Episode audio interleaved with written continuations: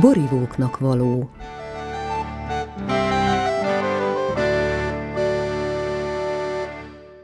Hajlamosak vagyunk azt gondolni, hogy a középiskola végén kiderül, mi lesz belőlünk. Amikor felvesznek minket egy egyetemre vagy főiskolára, esetleg elkezdünk dolgozni valahol. A szülők pedig remegve, hunyorítva nézik az eseményeket a szoba sarkából, vagy éppen magabiztosan diktálják a programot, hogy minek kell történnie ahhoz, hogy ne vesszen el ez a gyerek. Az aggódó szülőben meg is jelenik a felismerés, ha a gyerekem bejut valahova, akkor minden rendben van. Ha viszont még nem tudja, hogy mit csináljon, akkor elindul a meredek lejtőn lefelé, és teljes kudarc vagy céltalanság lesz a vége. De igazából mikor is kell eldöntenünk, hogy milyen irányba induljunk? Vagy inkább úgy is kérdezhetném, el kell döntenünk végérvényesen az életpályánkat, vagy jöhetnek-e új inspirációk, új területek az életünkben, amiben nagyobb boldogságot és kiteljesedést remélünk. Ennek a műsornak az elkészítésében a pályaválasztás kérdései motiváltak. Természetesen a borászat és borkészítés témakörében. Karner Fannival és Ifja Botfrigyessel, Galán Géza és a műsor szerkesztője Tomcsányi Árpád beszélget.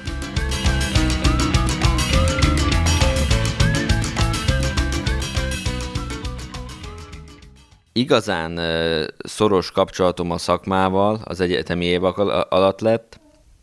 Ott kezdtem el aktívabban bort kóstolni, akkor már azért az ember teljesen más szemmel ment ki a szőlőbe, ugyanúgy a, a pince munkákhoz is máshogy állt. Ez egy folyamat, ami kezdődik a technológiai boroknál, az ember megtanulja élvezni a bort, megtanul tudatosan bort kóstolni, és aztán, ahogy egyre jobban érdekli, úgy tud igazából beleszerelmesedni, kialakul egy saját ízlése, de ez nem úgy kezdődik, hogy megkóstolja az ember élet első pár pohár borát, és egyből meg tud érteni egy burgundit, hanem ez egy hosszú tanulási folyamat. Tehát a jó ízlésért nagyon komolyan meg kell dolgozni, és hát igazából én is ezen az úton vagyok most már pár éve, és folyamatosan alakul a, a filozófia, szőlőművelés, meg a borkészítés terén is. Tehát szőlészborász szakra jártál. Eleve milyen volt például az egyetemre elmenni úgy, hogy nálatok igazából a bor, a szőlő az ö, családból hozva volt, tehát sok mindent tudtál már, amikor elmentél az egyetemre. Hát az nem baj egyébként, hogyha, hogyha az alapoktól van kezdve, csak az a baj, hogy ö, teljesen más szellemiségű szőlőművelés és borkészítés van oktatva, mint amit én otthon láttam, illetve amiben hiszek. Milyen szellemiség van tanítva az egyetemen, és mi az, amiben hiszel? Az előző rendszerből ránk szakadt mennyiségszemléletű filozófia.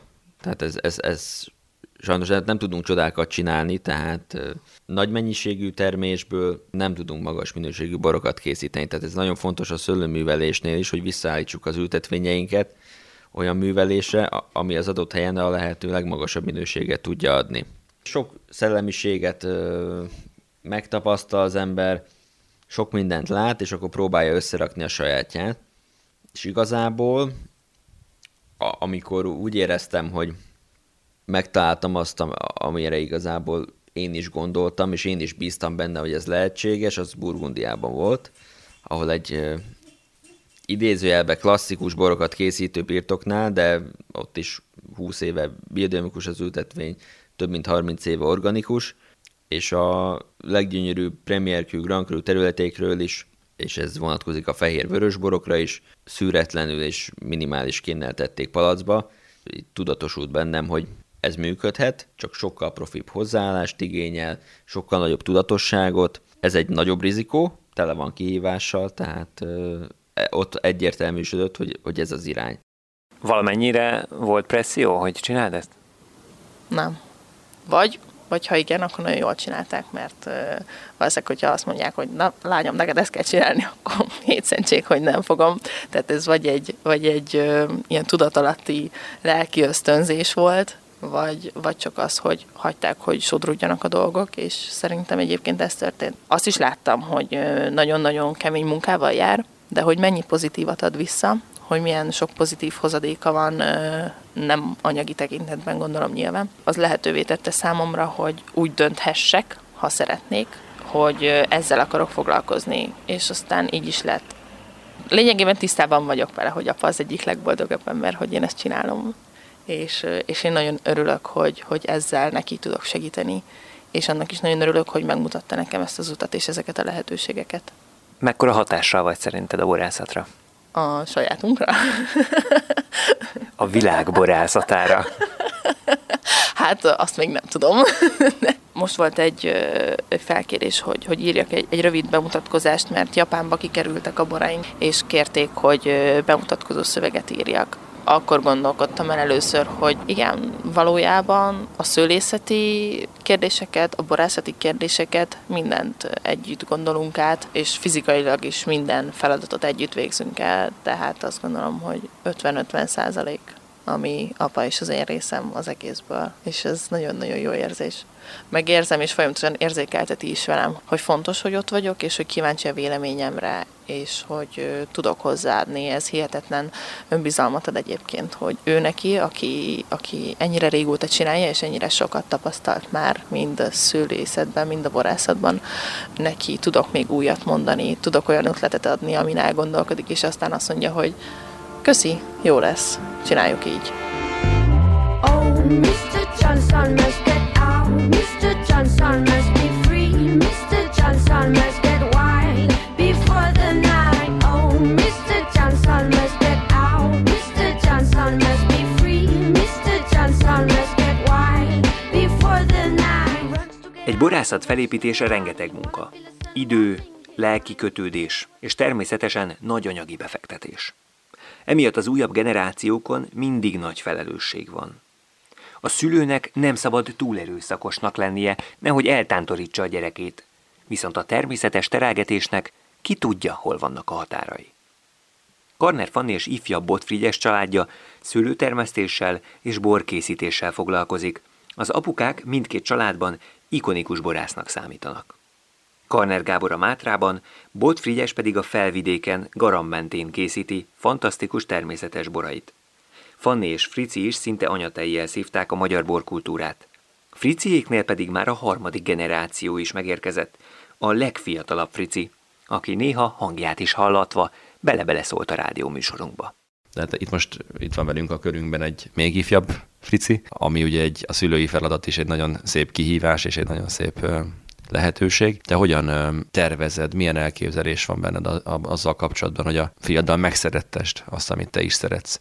Hát biztos, hogy kialakul magától, de hát egyébként szerintem a, jó példa egyedül az, ami, amivel lehet ezt a folyamatot segíteni. Az nagyon fontos, hogy részt vegyem ahogy már most is részt vesz a kerti munkákban, már még csak 9 hónapos, vagy akár a, a borkostolókon is mindig itt van velünk, hogy folyamatosan velünk legyen. Hogy lássa, hogy mi miből élünk, mit csinálunk, és akkor igazából ez szerintem egy bizonyos idő után már számára is természetes lesz. Ha meg nem ezt az utat válaszol, ami más fogja jobban érdekelni, akkor annak is nagyon fogok igazából örülni. Tehát attól függetlenül azt szeretném neki visszaadni, amit én is kaptam, egy úgy érzem, egy nagyon-nagyon komoly szellemi örökséget, amit aztán nagyon sok mindenre és az élet sok területén fel lehet használni. És akkor már, hogyha ezt a apa-fiú vonalat elkezdtük, akkor még az érdekelne, hogy akkor elvégezted a borászakot Budapesten, utána mi volt? Leültetek édesapáddal, és elkezdtetek arról beszélni, hogy te mit szeretnél, vagy mi volt a következő lépés? Ilyen 10 hektáros borászat vagyunk, és amíg én az egyetemet végeztem, illetve külföldön gyakorlatoztam, itt azért már volt az alatt is egy nagyon-nagyon jó működő csapat. A szőlőbe és a pincébe is egyaránt könnyen tudom képzelni, hogy ezzel a dilemmával sok fiatal borász találkozik, aki hasonló birtokméretű borászatban megy haza az egyetem után.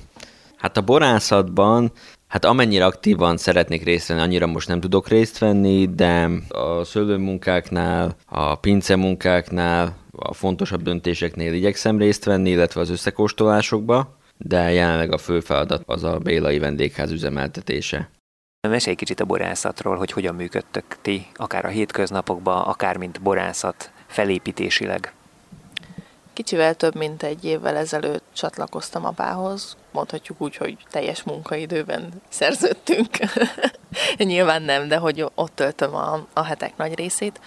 Ő eddig is ott volt, most már ugye lassan 7 hektár tartozik a művelésünk alá. Mindent ketten csinálunk. Nyaranta az öcsém vagy a nagymamám eljön segíteni, az, az nagyon jó plusz amiben ők tudnak, és van idejük és energiájuk, de alapvetően, alapvetően ketten birkózunk a, az elemekkel, a szőlőben és a pincében is. Van egy aprócska kis pincénk, régi, sokat gyára használt ászokhordóink vannak. Lehet, hogy rosszul fogom mondani, de mint hogyha egy fotón láttam volna, hogy ráírtál egy hordóra valami ilyesmit, hogy bátorság. Azt írtam, hogy bizalom. Bizalom. Igen, azok akáchordók. Nem, nem, nem, nem, nem. Az akác hordóra szívecskét rajzoltam, mert más az akácfának a szerkezete, máshogy történik benne az erelődés, kicsit lassabb folyamat, mint a tölgyben, és ezért, mikor ugyanaz a tétel két különböző hordóban volt, és egymás után kóstoltuk, akkor az akác az mindig kicsit le volt maradva, és mindig ráhűmögött mindenki, hogy hát igen, igen, ő még egy kicsit, és azt éreztem, hogy szegény, most ez lehet, hogy bántásnak veszi, hogy, vagy lekicsinlőnek, hogy ő még nem tart sehol, és akkor ő kapott egy szívecskét.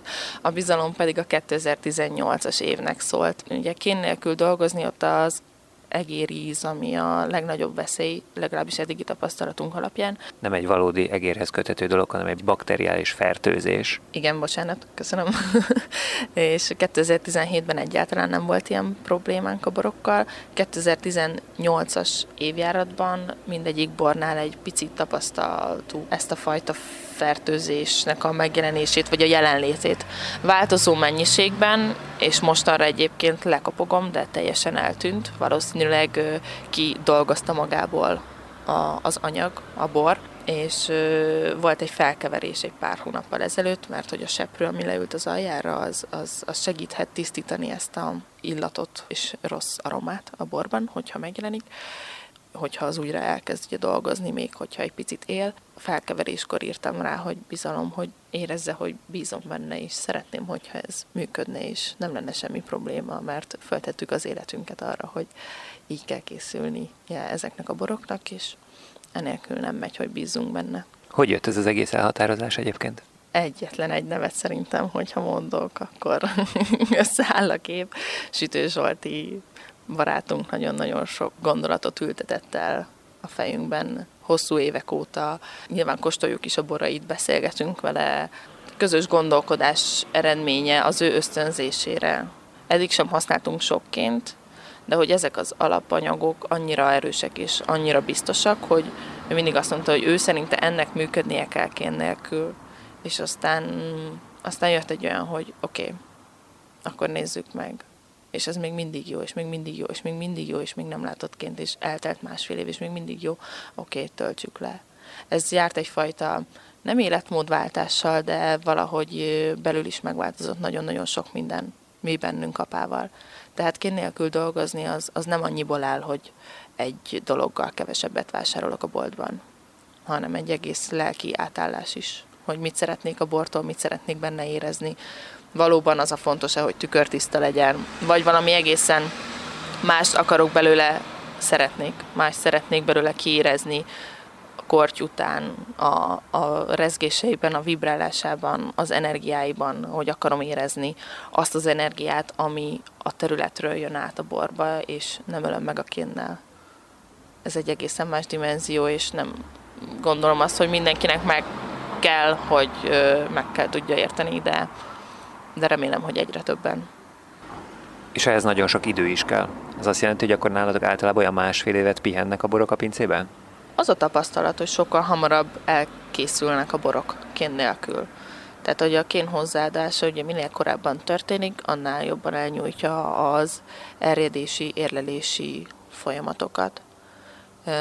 Nem biztos, hogy mindent meg tudnék magyarázni biológiailag és kémiailag, de ezt tapasztaltuk, hogy eltelt másfél év, és hoppá, basszus, ezek készen vannak, és ezek most vannak csúcsukon, ezek a borok. Tehát, hogy most akar, megkóstolod, és, és fel akar robbanni. És aztán lehet, hogy elfárad. De hogyha ebben az állapotában ekkora élményt tud adni, akkor, akkor miért ne töltsük le, és ígyuk meg és mutassuk meg azoknak az embereknek, akik kíváncsiak rá. Szerintem ez egy szép gondolat, és nem kell feltétlenül 50 évig érlelni valamit, mert egyszer élünk. Ülni sötétben boldogt nézni, hosszan távoli csillagot idézni. Ülni, fázni, semmi elmélázni. Tavasz esőben, olykor fölrigázni. Tele szájra enni, hangosan szeretni.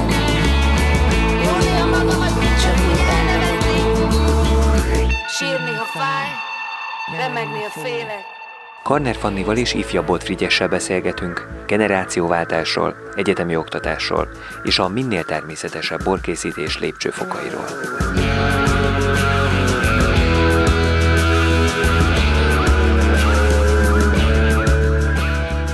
Ugye a szőlőművelésnél az, hogyha magas minőséget akarunk elérni, a minimum az az organikus művelésmód.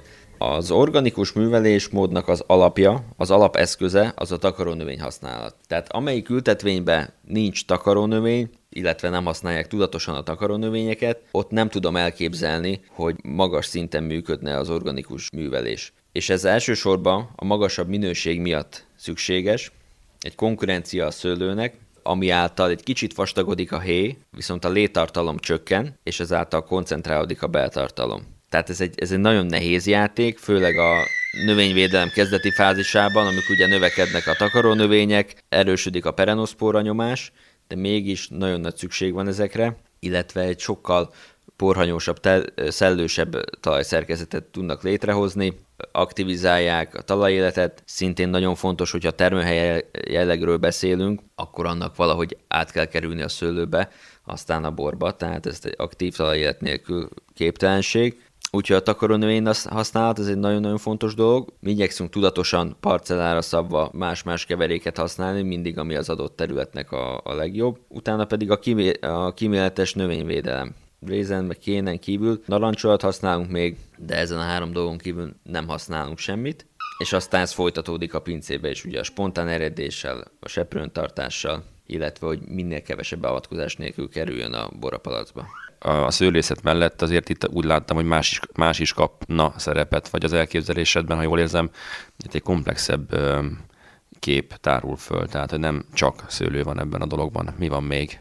Ez egy nehéz dolog, mert ugye egyik oldalról azt mondják, hogy egy valamit csinálj, és abban legyél nagyon jó.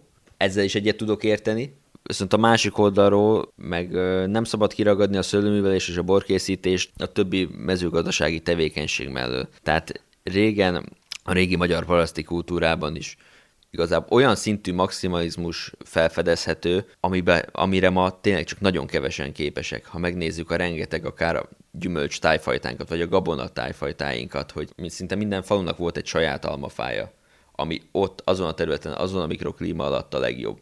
És igazából ez a maximalizmus, ez a mezőgazdaság minden részén tetten érhető volt az a tökéletesség, amit keresünk egy pohár borban, az miért ne lehetne átütemezhető mondjuk a kenyérre, a zöldségtermesztésre, állattartásra. Tehát ez nagyon fontos szerintem, hogy a szőlőművelés az a mezőgazdaság része. Ne tekintsük magunkat annyira különálló egységnek, hanem sokkal inkább gondolkodjunk együtt. Az, azt a szellemi tőkét, amit a szőlőművelés borászkodás során sikerül felhamozni, azt igenis átcsoportosítani más mezőgazdasági tevékenységbe is. Akkor elképzelhető, hogyha néhány év múlva jövünk hozzád vendégségbe, akkor akkor a ti borotokat, a ti kenyereteket, a ti zöldségetek, gyümölcsötöket fogjuk tudni kóstolni?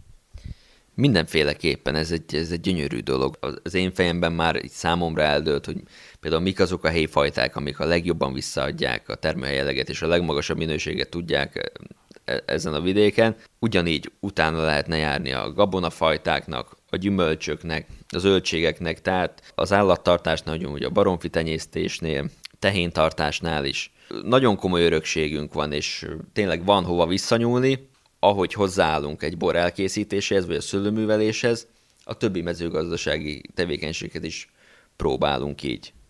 Mesélték korábban egy újabb kis területről, amit vettetek tavasszal, igen, őt tavasszal vettük Davitészföldön. ő egy hektár kikfrankos, lassan 20 éves ültetvény, és valóban most vettük át tavasszal egy konvencionális művelésből.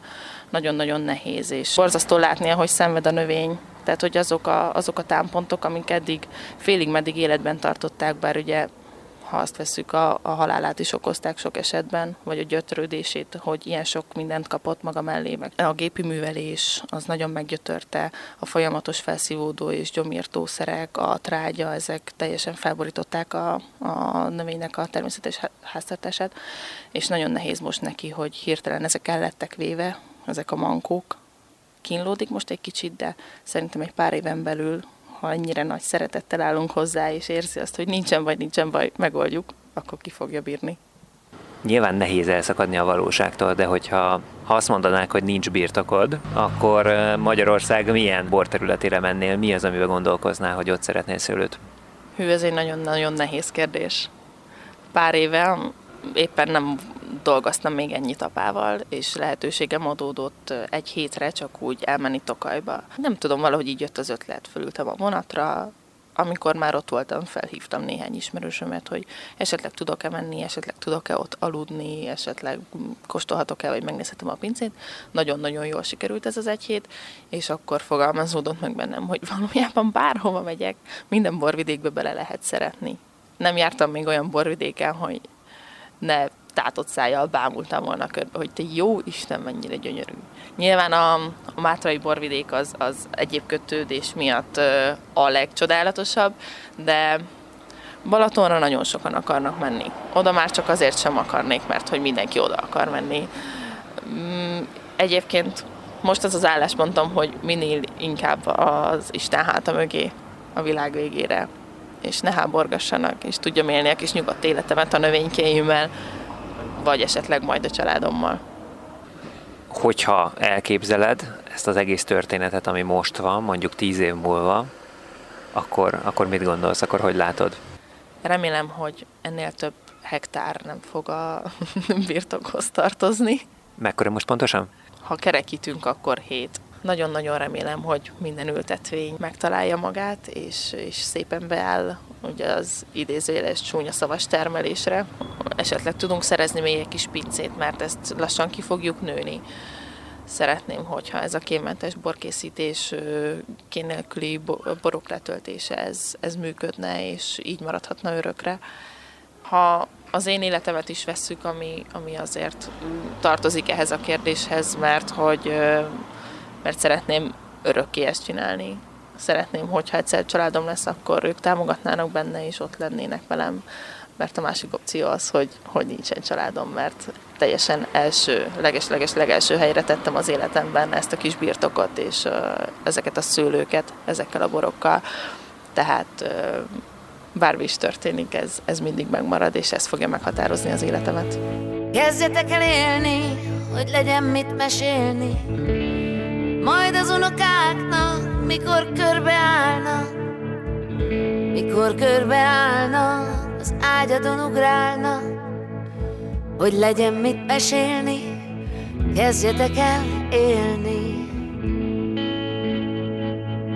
Kezdjetek szeretni, hogy legyen mind nevetni, hogy milyen bolond voltam, hogy neked udvaroltam, neked udvaroltam, az öletbe borultam Többé el sem tudtam menni Kezdjetek szeretni Vannak, akik szülői nyomásra választanak egyetemet, főiskolát. Vannak, akiket a jó fizetés, biztos megélhetés hajt. Megint mások bulikat, közismert intézményeket keresnek. Egy viszont közös. A végén bármelyikükből lehet borász. Azt hiszem sok pincében megfordultam már, és sokakkal beszélgettem, akik bort készítenek. Orvosok, jogászok, mérnökök hagyták ott a pályájukat a szőlőért, borért.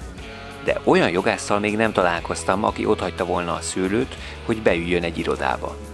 Hogy miért? Ezen én is gondolkozom. Talán ha egyszer elkapja a szabadság szele az embereket, többé nem is engedi. A mai műsorban Karner Fannival és Ifja Botfrigyessel beszélgettem. A műsor közben elhangzó zenéket a fiatal borászok válogatták. A zenei szerkesztésben Csénagy Tamás kollégám volt segítségemre, a borászokkal beszélgetett Galán Géza és a műsor szerkesztője Tomcsány Árpád. Kezdjetek nevetni, csak semmi melodráma, senki bele nem hal, még komédiába. Mi csak színészek, az élet a tiétek, minek őre menni, kezdjetek nevetni.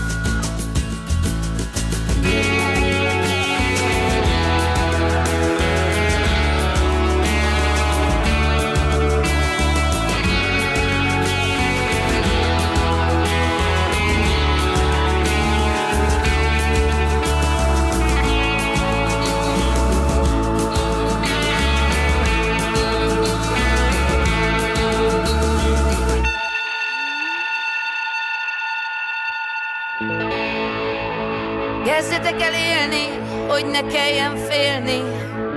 Az utolsó órában, mikor már mindent megbántam, ezerszer megbántam, hogy oly sokáig vártam, hogy elmúlt az élet, kezdjetek el élni.